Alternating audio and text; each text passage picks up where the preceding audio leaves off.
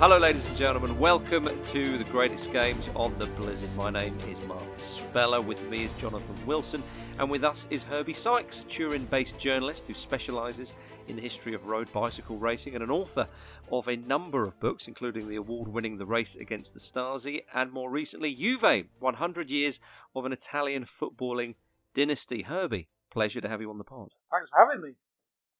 Today we're going back to the 1934 World Cup final in Rome that finished Italy 2, Czechoslovakia 1. Herbie, why have you chosen this game?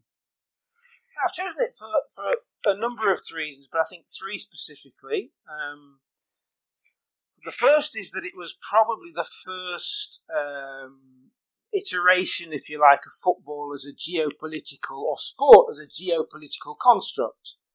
Uh, the fascists had spent colossal amounts of money on new stadia, and the the players, the team, was indivisible from the ideology. So, so when they uh, when they wore the blue shirt, they actually represented fascism as well as Italy because they were one and the same thing. So that I think was important. We always think of the 1936 Berlin Olympics as one of the big ideological kind of sporting events also because uh, we've seen it, the kind of genesis of Juventus as Italy's team, as distinct to Turin's team. This was the, the first of the so-called Juve Nazionale, which was um, a team packed full of Juventus players. Juve had the most money, and they're the best players, as ever does. Uh, and thirdly, because there was match fixing and all sorts of nefarious stuff going on with referees. And, um, so it's kind of if you like, set the trajectory for Italian football moving forward to some degree. oh, there's a lot packed in there, Jonathan, the 1934 World Cup. Uh, and a lot of it is not stuff that's happening on the field. Yes, I think that's fair to say. I mean, I, I think what's what's amazing is when you look back at some of the coverage of it, even in 1934. So the first World Cup had been in 1930. If you're Uruguayan, you believe that the Olympics of 24 and 28 have a kind of equivalent status, and certainly they are uh, proper global football tournaments. So even if you're being generous with how you sort of count these things, it's the fourth global sporting event because you know, the 1932 Olympics. In fact, there was no football for 32 Olympics. I think it comes back in 36. Uh, 32 Olympics was in was in LA, and it was for whatever reason they got rid of it. Um, but I mean, by 36, it's you, you have a very clear amateur professional divide. So the fourth major global football tournament, and already people are saying, I'm not sure this has got a future. You know, the the, the, attitude of the teams. Uh, you know, there's some incredibly violent games, and you know, my my sort of um, specialty in this period is is the more northern Central European powers, so Austria and Hungary, particularly Czechoslovakia to a lesser extent. And there's this sort of romantic myth about Danubian football that it was very artistic and very technical and there's great flair. And, uh, yeah, like it's, and there's a, there's this perception in the Danubian countries that you know, brutal Italians, you know, kicking them out of tournaments, and you know, Italy go on to beat Hungary in the final in, in 38. But actually, the quarter final here between Austria and Hungary, there's a brawl, and it, it's seen as this sort of disgraceful game, the sendings off. So there was a violent edge to, to everybody in this tournament. Yeah, it was the first World Cup that required qualification. Should should say thirty six, uh, thirty two nations rather tried to qualify, sixteen going through uh, to to straight knockout matches. And I was quite intrigued that if if a match ended in a draw after extra time, the replay would be the following day. And and often players who played in the original or the first game didn't make that replay for reasons Jonathan sort of stated there. Uh, Uruguay boycotted the tournament um, as only four European nations had accepted their invite to 1930 when they hosted um, the World Cup. But but getting back to this tournament, I mean. It, again, Herbie, going back to the kind of the politics and so on. I mean, it's it's been accused of being rather overtly used by um, Benito Mussolini to promote fascism and his politics and and so on. I mean, and that is quite clear. Yeah, absolutely. It was. It was. It's. it's I mean, it, it was. It, it, I think it was the first genuine World Cup. I think. I think mm. Uruguay, you know, for all sorts of reasons, hasn't hadn't necessarily resonated around the world. I think this did. Uh, yeah, the Italians built beautiful new stadia. Uh, they built beautiful transport infrastructure because this mattered a lot. They had a lot more riding on this than kind of sporting hearts and flowers. Um, And was this it, because Italy was a fairly new nation? Yeah, it was. It was. It was only unified in 1861, obviously, mm-hmm. and um, and it had been, and obviously conflict tends to create fidelity to the flag and those those kinds of things. And conflict was indivisible from fascism. In fascism, um, the individual was kind of fairly incidental, and the ideology glorified conflict, bloodshed. It was very bellicose at the best of times, and so um, and they realised very, very early on. Sports minister, a guy named Starace, realised very early on that um, that football. Uh, obviously, radio existed now as well, mm. and so as a as a means of disseminating this propaganda, uh, radio was very, very useful. It, it worked. There was a very famous uh, radio uh, telecronista, radio, radio um, football journalist. Um, so put it all together, and it was the perfect vehicle. It was it was it was kind of one for all and all for one. Cycling had been the most popular sport hitherto, but Mussolini and, and the fascists thought that quite plebeian. Um, so, and they promoted motorsports because they were cutting edge and dangerous, and, and, and, and, and the drivers were fearless, and they were they were promoted as Italian patriots. And of course, football, this strength through ardour, was perfect. But am I right in saying that, that even the sort of creation of Serie A is a sort of fascist project to unify? Yeah, absolutely. Yeah, yeah. It was it was a fascist. Uh, hitherto, there'd been the, the, the Lega Nazionale divided between the north and the south. Didn't really work. Uh, for Serie A was a kind of a reaction against the what they call provincialis, provincialismo, which is Italians tend to be quite provincial, and they were trying to build a country. They were trying to unify, you know, the brigand south with the, relatively speaking, evolved north. So mm-hmm. yeah, yeah. And, and so there's then this ban on foreign players, which comes in in late twenties. Is that twenty twenty eight? Uh, I think it was after that actually. Um, but yeah, it was, was a ban on foreign players that weren't of Italian extraction. Right. So Hungarians, Czechs, the Austrians, as you mentioned, but not uh, the so-called Oriundi, who would be the Argentines. Obviously, uh, there'd been a huge Italian diaspora. Uh, millions of Italians had made for the Americas, and the Argentinian national side was full of Italian surnames. They were the sons of the of the diaspora. So the most famous ones would be Orsi uh, and Monti, who both played in, in this World Cup final. In point of fact, um, and they were they were they were useful constructs in themselves because by in repatriating their talent, they were the proof that fascism was morally, intellectually, culturally superior to, to the kind of woolly liberalism that was that was being practiced elsewhere. So so um, so yes, they banned uh, foreign players that weren't of Italian extraction. Hmm. And Jonathan, in in the uh, Danubian nations, as you mentioned earlier, the likes of Hungary and so on, had politics sort of entered uh, football in a way that it had in Italy? Um, it had shaped it, but it hadn't been as, as sort of directly involved. You know, I, I think you know, from what Herbie was saying, particularly about radio, that really resonated because of the situation in Argentina, mm-hmm. where um, you one of the, your football is this great unifying force because all all you know Argentina was an immigrant nation. You've got I think at the start of the First War, I think the figures are um, a million people of Spanish descent, eight hundred thousand Italians, four hundred thousand Northern European Jews, four hundred thousand Arabs. Uh, 40,000 Germans, 30,000 French, 30,000 British and Irish. So it's this great sort of you know, melting pot. And they all do things in very different ways. And they all have very different ideas on how you should build a political system, on culture, and one of the very few things they do all agree on is when Argentina play football, they want Argentina to win. So when Argentina play Uruguay, as completely arbitrary as that divide may be, they want the blue and white stripes to beat the, the all pale blue shirts. Um, so that's what you know. Football becomes this great sort of tool, and it's, it's very self conscious in Argentina. Um, but radio was was this great thing that uh, even even though the vast majority of clubs were based in Buenos Aires, if you were in the jungles in Tucumán in the north, or if you're in the you know the tundra down in Tierra del Fuego on a uh, on a uh, Sunday afternoon, you were listening to the radio, and listening to to commentary and, and, and updates from the games. And so, you know, uh, football and tango, because they had live broadcasts from the tango halls, are the two things that really sort of craft or pull Argentina together as a nation. So from, it sounds as, as though that is much more similar to the situation in Italy than, than what was happening in Austria and Hungary. Whereas I, I think it's it's almost the opposite is what's happening in Hungary. That it's so turbulent in those years immediately after the First World War that, there is this enormous diaspora.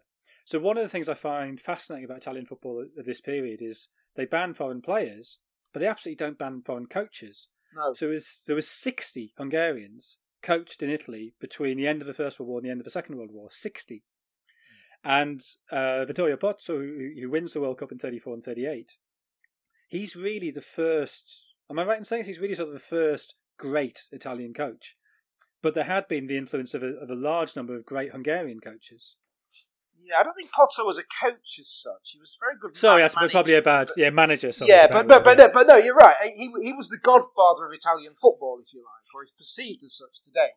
Um, but he wasn't particularly, um, from a technical point of view, he wasn't particularly highly regarded. Surrounded himself with people that were. And yeah, you're right. It, it, this thing about the um, about the I mean, the likes of Árpád Weisz, those guys that were allowed to continue coaching. I guess I, I, I don't think the coach the coach at that at that time was perceived as a particularly significant figure. I think um, I think that probably came along much later with the likes of Herrera, as, as far as I can deduce. So yeah, but they, they, they were kind of technical technical guys that weren't particularly newsworthy in their own right. I think.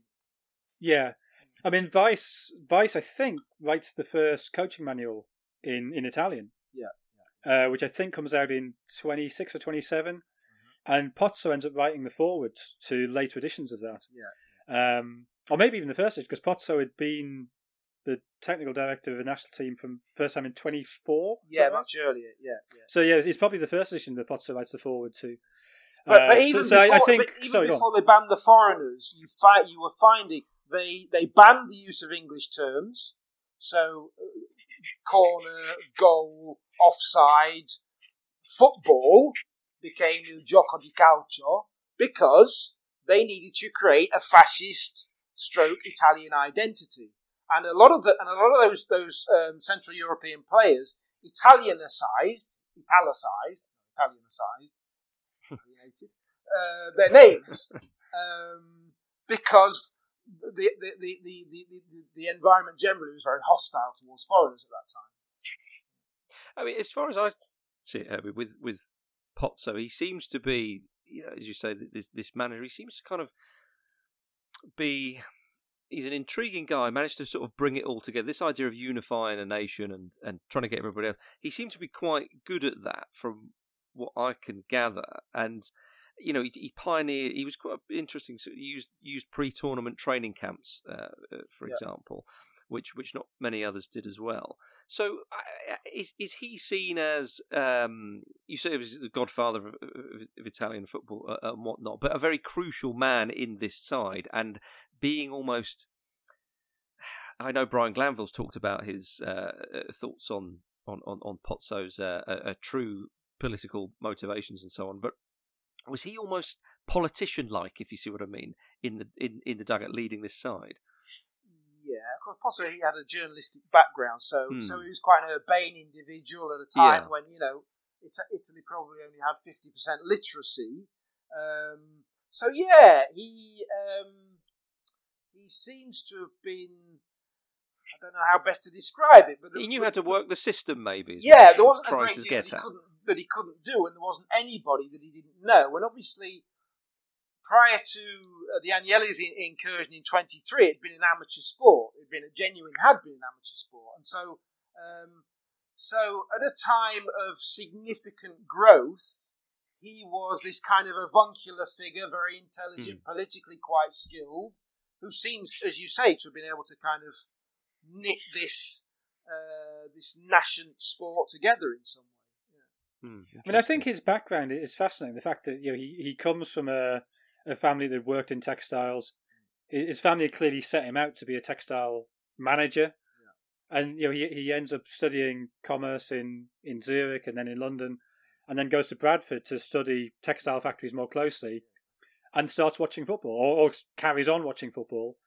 And he ends up. Yeah, becoming... well, that's kind of that's Italian football in microcosm, of course, because they're in Bradford and Nottingham, and you know. Yeah, and, and, you know he goes to watch Manchester United and, and, and, absolutely loves their their famous halfback line, the Duck Rebel halfback line of, of yeah. Duckworth, Roberts, and Bell, and becomes becomes good friends with, with Charlie Roberts.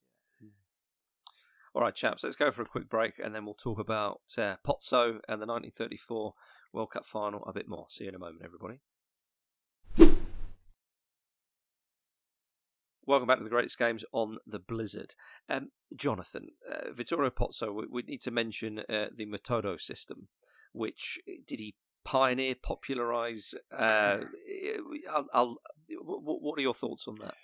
Well, um, the the sort of very romantic version of it is that because he was good friends with Charlie Roberts, who was a great mm-hmm. centre half of the old school, that when English football moves to you know, from the two three five to the WM in nine twenty five uh, he he sort of thinks that's too negative and too defensive and turns against it. And this is what he calls sistema, and he prefers metodo, where the centre half is is he would still pick up the opposing centre forward, but he also had attacking responsibilities. So I think if you look at, at Monti, who he, who he brings in, uh, both at Juve and then, then for Italy, then Monti was was sort of this famous. Um, he's you know, he's sort of the first in that great line of Argentinian cincos, number fives, who sits at the back of midfield he was he was a thug. Let's be honest. he, but he was a, a, thug. He was very good at football. Um, and he was sort of when this sort of figure of terror in Argentinian football. People were genuinely scared of him. And he's a very quiet man off the pitch. Right, yeah, and very shy. But then the the the um, uh, Pancho Varallo, uh, who was the last surviving player from Argentina side from the 1930 World Cup final. Uh, the story he always told and I guess it's convenient to be able to tell this when everybody else is dead and you know, nobody's going to contradict you, is that the moment, he said the moment he knew they weren't going to win that game was when he looked at Monti before kickoff, and Monti said was just white and terrified because he'd got death threats from Uruguayan fans. And he said he, he thought then, if Monti's scared, we're in big trouble here. But and Monti doesn't have a good game in the in the 1930 World Cup final. But he then moves to Juve the, the following year, and he becomes integral to Pozzo's Juve and then to Pozzo's Italy at a time when playing for more than one country was was very much a done thing. Yeah. Mm. And we've mentioned Juventus a, a few times already, um, Herbie, but they're utterly utterly crucial uh, to this side. Nine of the twenty-two in Italy scored were Juventus players. Five of the starting eleven were as well. So. Um, for a team that's sort of trying to unify the nation, their core was very much in, in Turin with those Juventus players. Yeah, it was because they, they transformed football into a marketplace. I mean, that was right from the get go. Juventus were a, a, a, a, side of kind of um, a very bourgeois uh, local football team. Uh, at the point at which Edoardo Agnelli becomes president, uh, football is an amateur sport, and, and the players live in their comune. They, they, they work in their comune by definition. There are, there are no there are no salaries involved. They're probably rewarded in some way. But yeah, I mean that was the that was the big Juventus project. It was and largely remains the Juventus factory team. Um, and the first big scandal of Italian football, the, Rosetta affair, where they signed they, they, they acquired Rosetta from uh, Pro Vercelli. Uh, it was all it was always rooted in money. Uh, and so, yeah, at that point, they'd uh, they'd won for by, by by the time the 1934 World Cup came along, they'd won four championships in succession. They were extremely powerful and they were extremely moneyed. Um, but the thing with Juventus, and I think it's important for non-Italians to understand, is that it had to be seen to be ecumenical. That is, that's to say, not to represent this city but to mm. represent all of the Italians and, and, and all of the disparate Italies, if you like. So yeah, that was that was that was always the project because they they needed to sell cars in Florence and in Calabria and in Puglia and and you know the length and breadth of the peninsula, and and mm-hmm. Juventus was an instrument in that. One of the non Juventus players in the side was the great Giuseppe Meazza. Was was he at this point? Was he the kind of the stu- superstar that that he is of Italian football now? Obviously, the stadium named after him and so on. Yeah, I think he was. I think Jonathan would probably know as much about this as I do. But yeah, he was the kind of poster boy. I think he, mm-hmm. uh, the keeper, Combi, the rubber man, uh, was a big star. Uh, Monti obviously was a superstar, double wardrobes, and Orsi. Orsi was a kind of a prototype Lionel Messi, you could say. Um, but um, Schiavio, the, the, front two, Schiavio and uh, and uh, Meazza were, were big, big stars. Yeah, well, let's talk about some of the, the football that was played at, at that tournament. Well, we should Italy. just say on, on the subject of Combi, yeah. Combi had been this great star, but he was right at the end of his career. Yeah, yeah. And he was only playing because um, Ceresoli had damaged his arm just yeah. before the tournament. So it was his, although he was captain, and I think this remains the only World Cup final where both teams are captained by goalkeepers. Um, although he was the captain, he probably shouldn't have been in the eleven. Yeah, uh, which of course adds to the whole the whole mythology around Combi. Yeah, it's just one last job. It's yeah, exactly. Yeah, and he'd been one of the three accountants with uh, with uh, Rosetta and Caligaris, and they were all at the fag end of their careers. And Pozzo uh, very well, famously left Caligaris and Rosetta out of the starting lineup.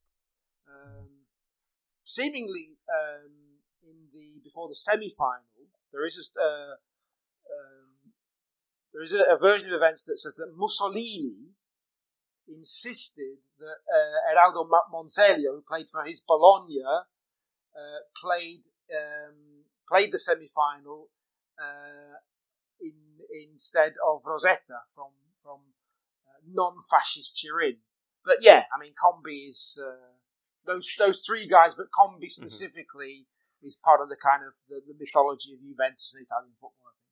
Yeah, I thought I thought someone was going to say, of course, the conditions in the final were very hot and Combi was boiling or something like that. But I thought, uh, it's very kind of you to leave that for me. But uh, but back in, in, the tournament itself, I mean, again, going back to this idea of the sort of the violence that was on field and so on. Uh, in the quarter final against Spain, um, the refereeing uh, came under a bit of scrutiny there, uh, with a number of injuries to players and and whatnot. And it was it was into the semi final with the game against Austria where allegations that Mussolini met with several officials before that match, uh, and of course in, in, in the final itself. But Jonathan, that semi final against Austria is uh, particularly suspect. Well, I mean, I, I think the quarter final bears talking about as well. That they draw okay. one one with Spain. Uh, and Zamora is is the goalkeeper, the great Spanish goalkeeper, so badly injured he can't play in the replay. Mm-hmm. Um, now, obviously, goalkeepers weren't as protected then as they are now, but there does seem to have been a pretty uh, clear plan that if you get near Zamora, clatter him, and eventually it works. I mean, it brought the goal as well, but it also means mm-hmm. he doesn't play in the replay, which which Italy win one 0 yeah, yeah, seven Spaniards, I think they changed seven players for the for the following day. I mean, football was quite robust at the time, very obviously, and mm-hmm. it was quite a big ask. But yeah, I think the the ref, I think, was the Swiss. The ref was Swiss, and he never never refereed again, did he? Um, right, I, I don't know that, but yeah, yeah, he was he was effectively derobed the following the following day, and there was a big stink about it in the French press in particular. It was fairly thuggish. Mm-hmm. I mean, yeah, I think the implication is that he was bought, but um, there is substantive evidence to that effect. I mean, yeah. where where the sort of the evidence begins to mount up, because I think there's always, I think you often get allegations uh, about host nations. I think yeah, I think that's just a something that runs through all of football history. So. Uruguay, the Argentinians in 1930 would say, "Oh, yeah, the Uruguayans they had all these benefits that the crowd intimidated people and whatever." Even England in '66 had that. Argentina in '78, South Korea in 2002. That that's a trope that runs all the way through, and maybe some cases have more truth than others. But I'm sort of inclined to sympathy. You know, be- just because it, it is such a common accusation. Where I think there are really big worries about Italy is in '38 when it's played in France, and look at the Brazil team that they beat in the semi-final, and ask what on earth led Brazil to drop five of their best players and then look at the Hungary team in the final, and um, oh god, I've forgotten his name. Uh, Géza, I can't remember his surname, but the big Hungarian centre forward. is suddenly left out for no reason. And you see the Hungarian press next day can't quite work it out. And they're sort of saying, well, yeah, has, has our coach just sort of decided that he wants to make it about him and he's going to overcomplicate things? And there's just this bewilderment as to what's happened, as to why on earth Hungary have picked that team. So, so of course, in I, I, don't know, I can't work out why Brazil would have seen it politically useful to uh, butter up Italy in '38, but certainly for Hungary, uh, which was in this very difficult position between the forces of fascism and communism, yeah, trying to get allies was was a huge political um, uh, necessity at the time. So certainly in Hungary now, I think people look back at that 38 final and, and ask a lot of questions. But the semi-final though with Austria, uh, Herbie in this tournament in the 34, you know, there's a lot of question marks over this. Yeah, because Austria had walloped Italy um, some months previously, four one I think, or four two. Uh, they'd actually finished uh, Caligari's career. They'd been destroyed by that. And of course, Austria was the Holy Grail. Austria and Hungary were the Holy Grail. The Italians had never, uh, never, never they, they were the, the, the, great force in world football. So yeah, I mean, objectively, um, it's but, uh, but, my, but, the thing with, with with with the Spanish game in particular is is is, is uh, there's fairly compelling evidence, but know, gerrymandering and if, in Italian football generally, and still today, I think Italians are so um, delude, deluded as to think that football is just eleven against eleven. Um, there's a lot of stuff that informs that. And I think there is a consensus even now in Italy that the Italians won the 1934 World Cup in some way. Um, but I don't think it's perceived with any. Uh, they didn't. What they didn't achieve was any sporting glory, if you like. Mm-hmm. Uh, I think there is a commonly held belief that yes, they won the World Cup and it was necessary so to do, and they and they they uh, whatever cost it needed to be won. Hmm. Um, mm. And uh, and so yeah, it's um, it's not something that it exists. They won the thing, but I don't think there's any particular pride in, in fact. I mean, this Austria team, unfortunately, I think was it's slightly past the Wunder team's peak. I think if you if you look at the Wunder team, they were absolutely their best, probably around about 32. What they did have was Pepi Bican, who may or may not be the leading scorer of all time, depending whose statistics you want to believe. Um, but Bican was this sort of um, tall, he was quick, he was a great finisher, and he had this great partnership with Matthias Sindelar, the the the, the paperman, the Papierene, um, who we talked about a lot uh, when we uh, did the podcast with with Cat Peterson. Um, and they had a great forward line. Their, their goalkeeper wasn't there. Rudi Hiden um, had, you know, had, had gone, and, he was the real great keeper. So it, it, it's just a shame the way they, for Austria the way the World Cups fell that you know, they they weren't there in thirty. By the time got to thirty four, they weren't quite at the height they've been in thirty two. And what ends up happening is that Sindelar, who was this sort of deep lying centre forward, and Bican would play inside right and, and run beyond him. That Monti picks up Sindelar and does a job on him. What about um, the Czechs, Jonathan? You know, obviously beaten finalists. I mean, they'd beaten Romania, Switzerland, and Germany on the way. Were they seen as, as one of the top sides in Europe? Yeah, I think so. I mean, very much part of that Danubian tradition. Mm-hmm. Maybe not quite at the level of, of Hungary and Austria, but definitely a good side. Uh, Nejedly, the, the inside forward, was sort of their Sindelar equivalent, this sort of slight creator. And again, Monti picked him up and did a job on him. Um, the, the goalkeeper Plánička is, I think, one of the the great European goalkeepers of all time. So yeah, they they, they were absolutely a, seen as a great side and and um, overwhelming favourites for the final. So Yeah. Yeah. Well, and uh, so the the allegations that, as I mentioned earlier, Mussolini meeting with several officials beforehand, and, and so on and so forth.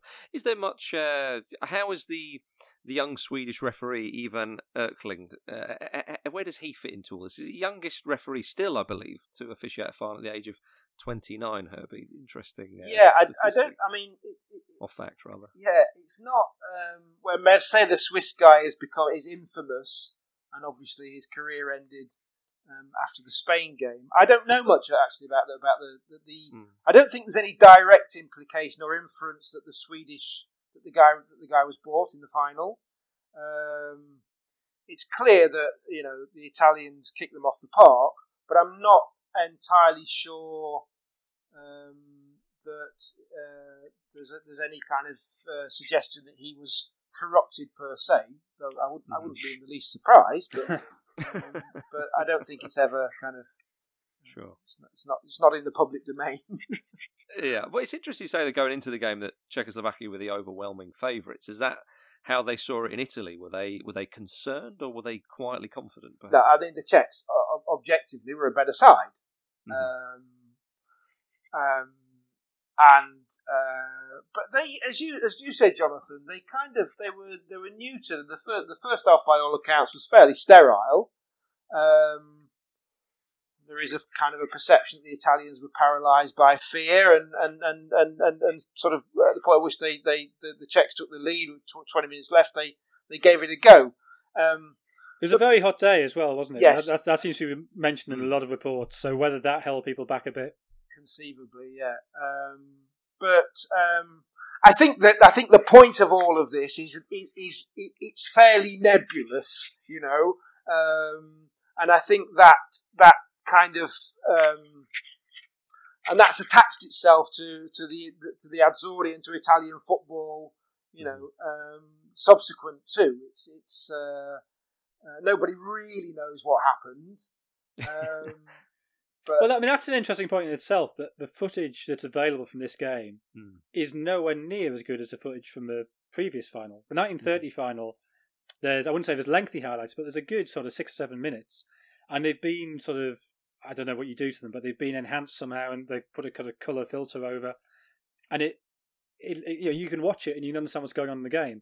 Whereas this, it's you get some images, you see balls flashing at the nets, you see a lot of Italians kicking Czechs, and apart from that, it's it's pretty hard to work out what's going on. Yeah, I was going to be uh, cruel to Jonathan, saying, "Well, why don't you talk us through the goal?" it's an, there's an interesting thing happened um, in Milan uh, that afternoon as well because it was the final stage of the Giro d'Italia. Talk about cycling, which is my thing.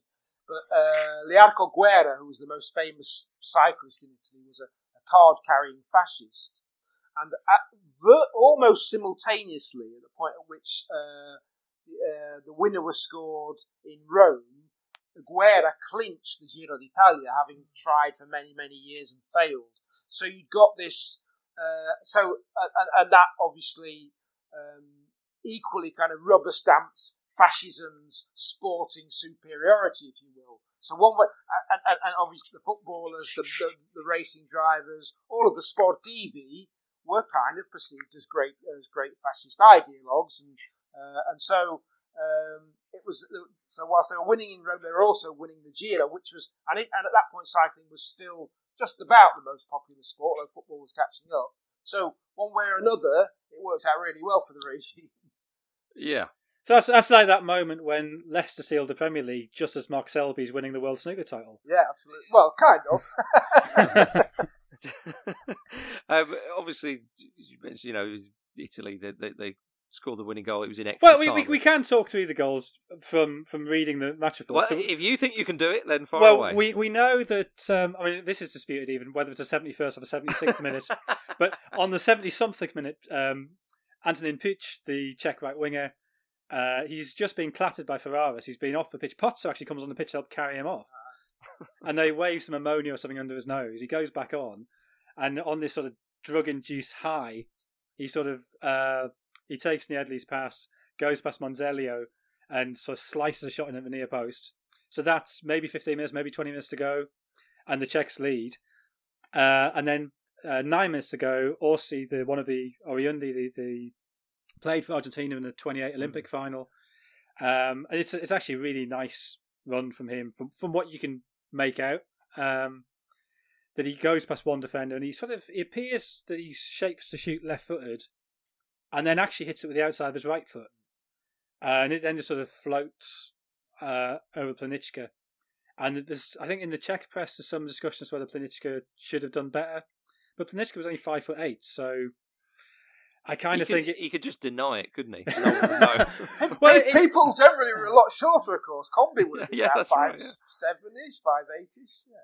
yeah, but I mean, uh, the footage does show the ball going just under the bar. So I guess if you're five foot eight, that is quite hard to to get. Uh, so the game, game goes into extra time, and five minutes into extra time. Uh, and, and actually, that where Pozzo does do something tactical Yes. is he switches over uh, Schiavio and Guaita, uh, which seems to cause chaos for the Czechs. Um, and if you, if you again, footage is quite hard to make out, but the the Czech centre half Čambal seems to be missing. I don't, you know, who who knows where, but he's he's not in the position to expect the centre half to be. Uh, and Pozzo's carried him off the field, maybe. That's the tactics. and Meazza plays a three ball to Guaita, goes in the box and plays it to Schiavio, who who scores.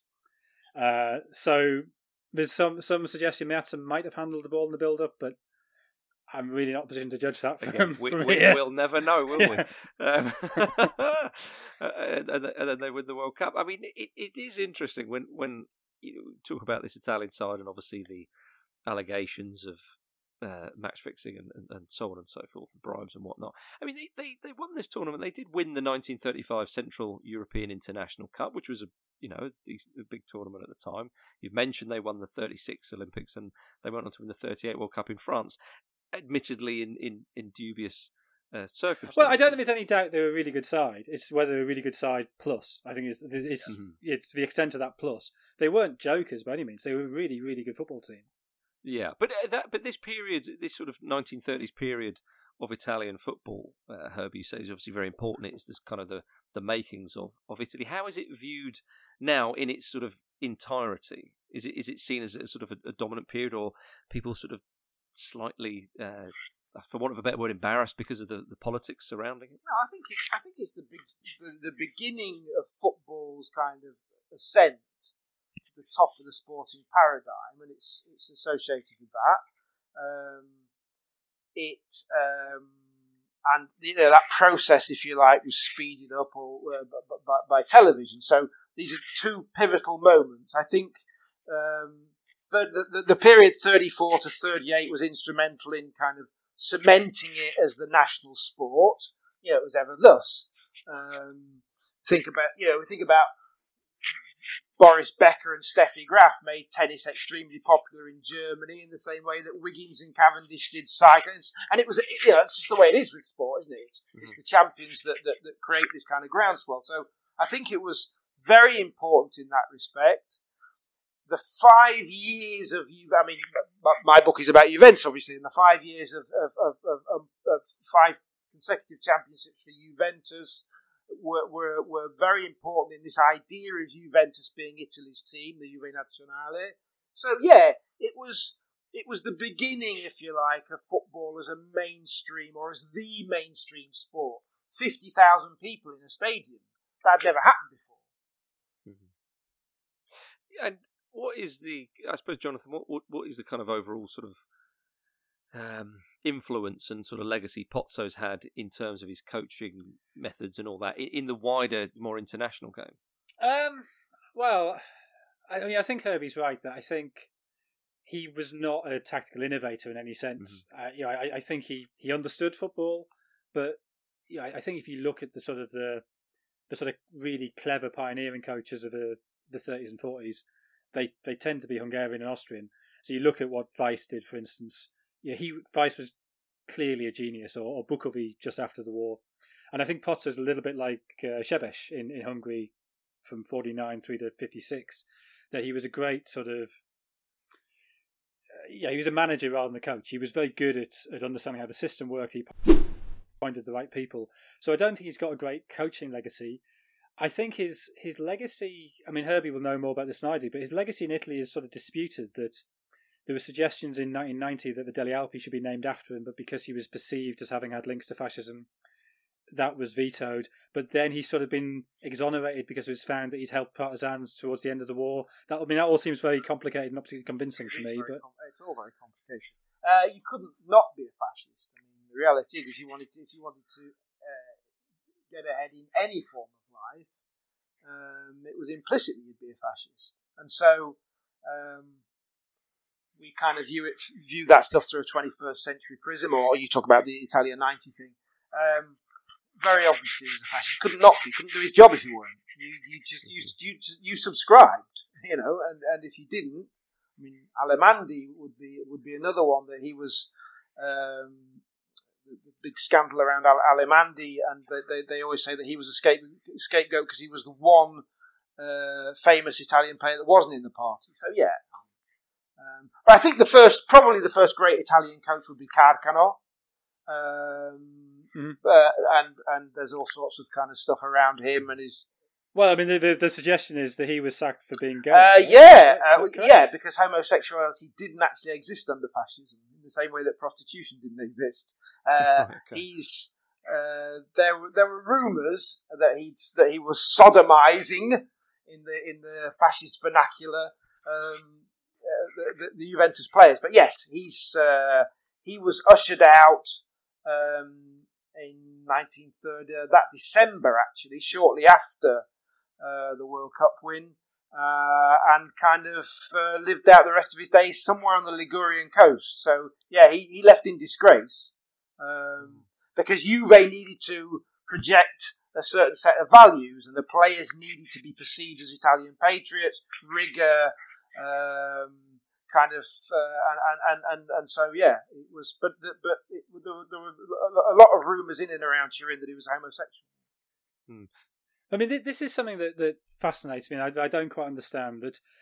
Um, clearly, you know, an integral part of fascism is this focus on militarism and muscularity and rigor, to use the word you you just used. And clearly, these these two, you know, Italy won the World Cup in thirty four and thirty eight, had this rigor, this physical toughness. And then you read Gianni Brera writing, you know, after the Second World War, and his argument is always Italians are a weak race, we're a small race, that's why we always get invaded, and so we need to be cleverer, we need to be more cunning, we need to be more cynical than, than the rest, and that's how he sort of justifies defensive football. So how how how do those two things marry up? The rigor of a team of the thirties and Brera's belief in some kind of Italian physical inferiority. Well, I think it's true to say that whatever they were doing in the 30s was effective. So the cynicism, yeah, or the gamesmanship, or call it what you will, the stuff that attacked that it w- w- worked. Broadly speaking, it worked. They won two World Cups and they won the Olympics. Um, and so, I think in general, Italian sport doesn't subscribe to some kind of dim-witted Corinthian, uh, you know, value system. You know, it would be very nice. It would be very nice if it did, but actually, it's about winning, and sport is not indivisible from uh, you know the life quotidian here. To get on in this country, at times living in this country feels like a, a chess match between the individual and the state in this country, and you've and you've to be what the what the Italians would would call scaltro, which is a bit savvy. You know, so the Italians have a reputation for being mm. quite clever, and you know the Italians, the reputation the Italians do have. It's because to get along here, you need to be able to circumvent bureaucracy, um, and and and so um, yeah, there are. You, so so and that obviously is reflected in the way they do sports, and specifically in the way they do football. Um, mm. So yeah, there's um, which you know plays back into the whole idea of Juventus being particularly good at cheating, you know, and, and, and by and large, 50% of the, of the Italian population is convinced that they're just really, really good at it. and that, and that, and that in turn plays into the whole dialogue, the, the whole thing about the referees, you know, because um, it can't, it can't not be like that because this is Italy. yeah. I feel that's a good place to stop, Herbie. For all of our sakes. Um, but uh, it's been really fascinating uh, talking to you uh, and hearing all your, your thoughts on the 1934 World Cup final and so much more, of course. So thank you very much for coming on the pod. Thank you very much. Uh, for more stories like that, do check out theblizzard.co.uk. Uh, but once again, uh, thank you to Herbie. Um, cheerio from Jonathan and myself. We'll be back next week with another great game from the history of football. See you then.